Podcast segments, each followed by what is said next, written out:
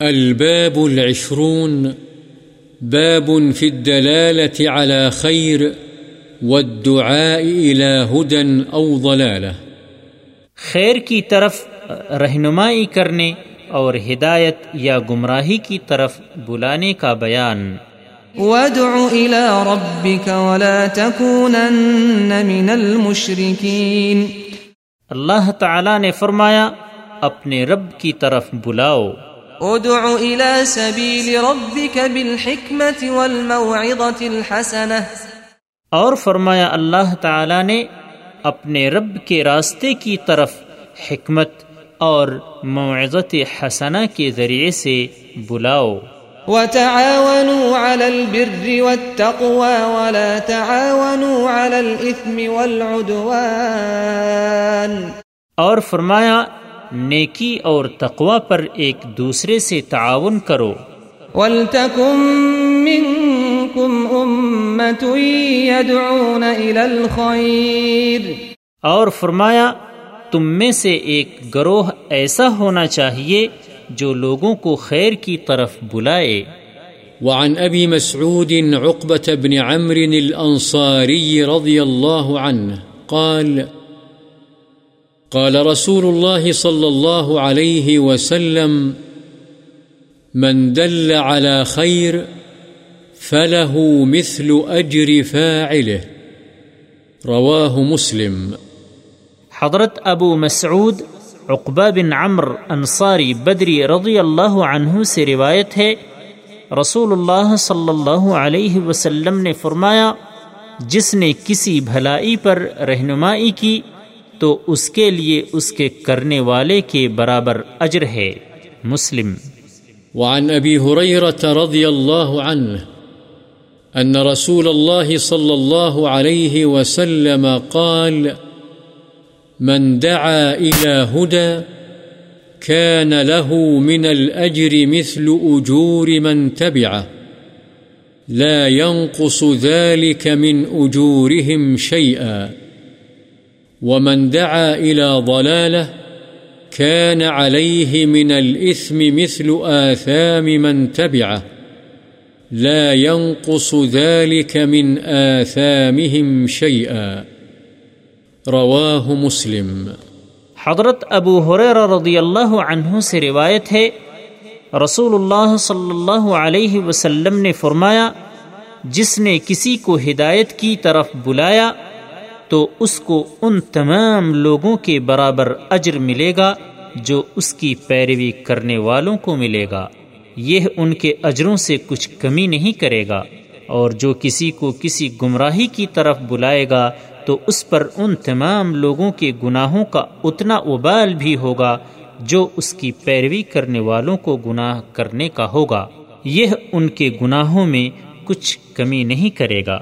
وعن أبي العباس سهل بن سعد الساعدي رضي الله عنه أن رسول الله صلى الله عليه وسلم قال يوم خيبر لأعطين الراية غدا رجلا يفتح الله على يديه يحب الله ورسوله ويحبه الله ورسوله فبات الناس يدوكون ليلتهم أيهم يعطاها فلما أصبح الناس غدوا على رسول الله صلى الله عليه وسلم كلهم يرجو أن يعطاها فقال أين علي بن أبي طالب؟ فقيل يا رسول الله، هو يشتكي عينيه. قال فأرسلوا إليه فأتي به فبصق رسول الله صلى الله عليه وسلم في عينيه ودعا له فبرأ حتى كأن لم يكن به وجع فأعطاه الراية فقال علي رضي الله عنه يا رسول الله أقاتلهم حتى يكونوا مثلنا فقال، انفذ على رسلك حتى تنزل بساحتهم، ثم ادعهم إلى الإسلام، وأخبرهم بما يجب من حق الله تعالى فيه، فوالله لأن يهدي الله بك رجلا واحدا خير لك من حمر النعم. متفق عليه.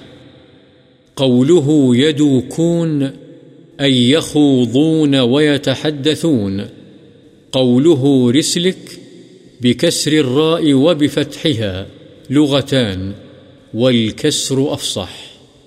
حضرت ابو العباس سہل بن سعد ساعدی رضی اللہ عنہ سے روایت ہے کہ رسول اللہ صلی اللہ علیہ وسلم نے خیبر والے دن ارشاد فرمایا میں یہ جھنڈا کل ایسے آدمی کو دوں گا جس کے ہاتھوں پر اللہ تعالی فتح عطا فرمائے گا۔ وہ اللہ اور اس کے رسول سے اور اللہ اور اس کا رسول اس سے محبت کرتا ہے۔ بس لوگوں نے رات یہ بحث کرتے ہوئے گزاری کہ کون وہ خوش نصیب ہوگا جسے ان میں سے جھنڈا دیا جائے گا۔ جب لوگوں نے صبح کی تو رسول اللہ صلی اللہ علیہ وسلم کے پاس آئے، سب کے سب امید رکھتے تھے کہ انہیں جھنڈا دیا جائے گا۔ آپ نے پوچھا، علی بن ابی طالب کہاں ہے؟ اللہ کے رسول کو بتلایا گیا کہ ان کی آنکھیں دکھتی ہیں۔ آپ نے فرمایا، ان کی طرف پیغام بھیجو، چنانچہ وہ لائے گئے۔ رسول اللہ صلی اللہ علیہ وسلم نے ان کی آنکھوں میں لعاب مبارک لگایا اور ان کے حق میں دعا فرمائی بس وہ اس طرح ٹھیک ہو گئے جیسے ان کو کوئی درد ہی نہیں تھا۔ آپ نے انہیں جھنڈا عطا فرمایا۔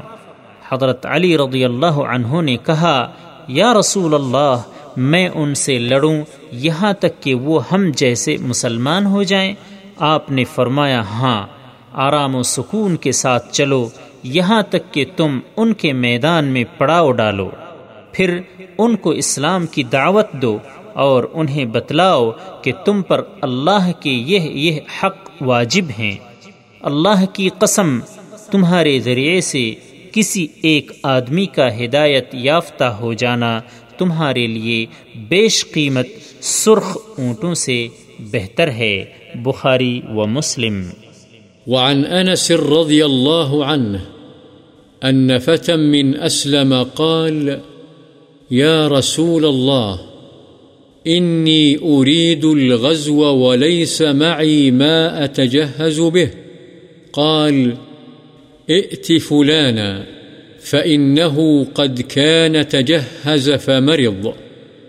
فأتاه فقال إن رسول الله صلى الله عليه وسلم يقرئك السلام ويقول، أعطني الذي تجهزت به. فقال، يا فلانة، أعطيه الذي تجهزت به، ولا تحبسي منه شيئا. فوالله لا تحبسي عنه شيئا فيبارك لك فيه. رواہ مسلم۔ حضرت انس رضی اللہ عنہ بیان کرتے ہیں، اسلم قبیلے کے ایک نوجوان نے کہا، یا رسول اللہ میں جہاد کرنا چاہتا ہوں، لیکن میرے پاس وہ سامان نہیں جس کے ساتھ میں جہاد کی تیاری کروں۔ آپ نے فرمایا، فلاں شخص کے پاس جاؤ۔ اس نے جہاد کی تیاری کی تھی، لیکن وہ بیمار ہو گیا۔ یعنی اس سے سامان جہاد لے لو، چنانچہ وہ نوجوان اس کے پاس گیا اور جا کر کہا، رسول اللہ صلی اللہ علیہ وسلم تجھے سلام کہتے ہیں اور فرماتے ہیں کہ تم مجھے وہ سامان دے دو جس کے ساتھ تم نے جہاد کی تیاری کی ہے۔ اس شخص نے اپنی بیوی سے کہا، اے فلانی، اس کو وہ سامان دے دے جس کے ساتھ میں نے جہاد کی تیاری کی تھی اور اس میں سے کوئی چیز مت روکنا۔ اللہ کی قسم، تو اس میں سے کوئی چیز روک کر نہیں رکھے گی کہ پھر تمہارے لیے اس میں برکت ہو یعنی سامان کا روکنا بے برکتی کا باعث ہوگا۔ مسلم